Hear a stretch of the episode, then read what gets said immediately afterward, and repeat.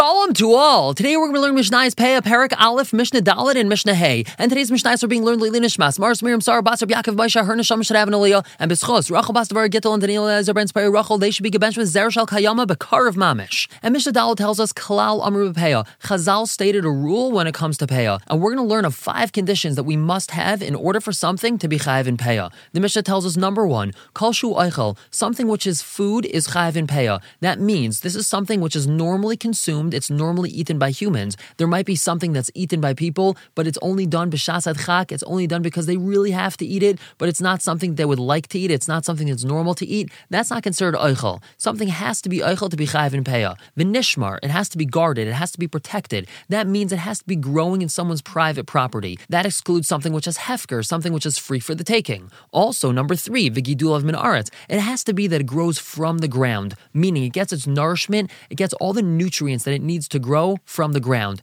This excludes something like mushrooms and truffles, which don't actually grow from the ground. They get their nourishment from the air. There's certain nutrients that are floating around the air, and that's how they get nourished. That's how they grow. That's not considered growing from the ground. Number four, ulikitase ka'achas. It has to be that it's harvested all at once. That means that it ripens and is harvested all at once, as opposed to, for example, figs. Figs, as they ripen on the tree, then they're picked. That's not considered harvesting them all at once. And last but not least, umachnise lakim. It has to be something that's brought in for storage, meaning you're able to bring it in, put it in storage for a long time, and it's going to last a long time in storage. This is excluding certain vegetables, where even if you're going to stick it in your fridge, you're going to try to make it last a long time, it's only going to last for a day or two. That's not considered machnisa lakiyum. That's not considered something which lasts for a long time in storage. So chayiv bepeya, only if something meets all these conditions, then it's chayiv in peya. If it doesn't meet all these conditions, then it's not chayiv in peya. And the Mishnah concludes by telling us, vativua vakitnias, grain and legumes, bechlal are included in this.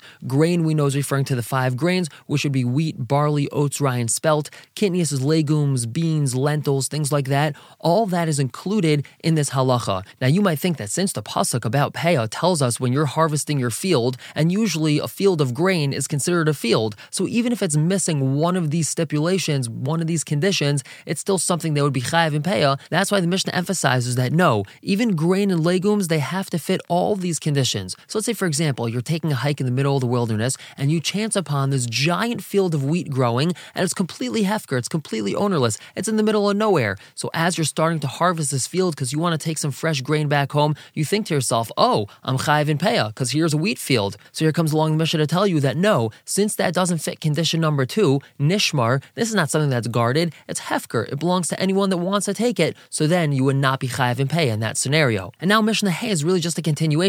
Uva Elon, when it comes to trees, we're going to have a couple of examples of trees that would be chayiv in peah. Ha'oig, the oig tree. Now, what is the oig tree? So some Mepharshim explain this to be the sumac tree, S-U-M-A-C. It grows red flowers and it's actually used in dyeing material and dyeing fabric. V'charuvim and carob trees, v'agaizim and walnuts, v'ashkedim and almonds, v'hagafanim and grapevines, v'harimayim and pomegranates, v'azesim and olives, v'tamarim and dates, chayavim and peah. All of these are type of trees that would be chayiv in peah. Obviously, there's more trees that would be chayiv in peah. These are just some examples of trees that would be chayiv in peah. We're going to stop here for the day. Pick up tomorrow with Mishnah Vav and Perik Bay's Mishnah Aleph. For now, everyone should have a wonderful day.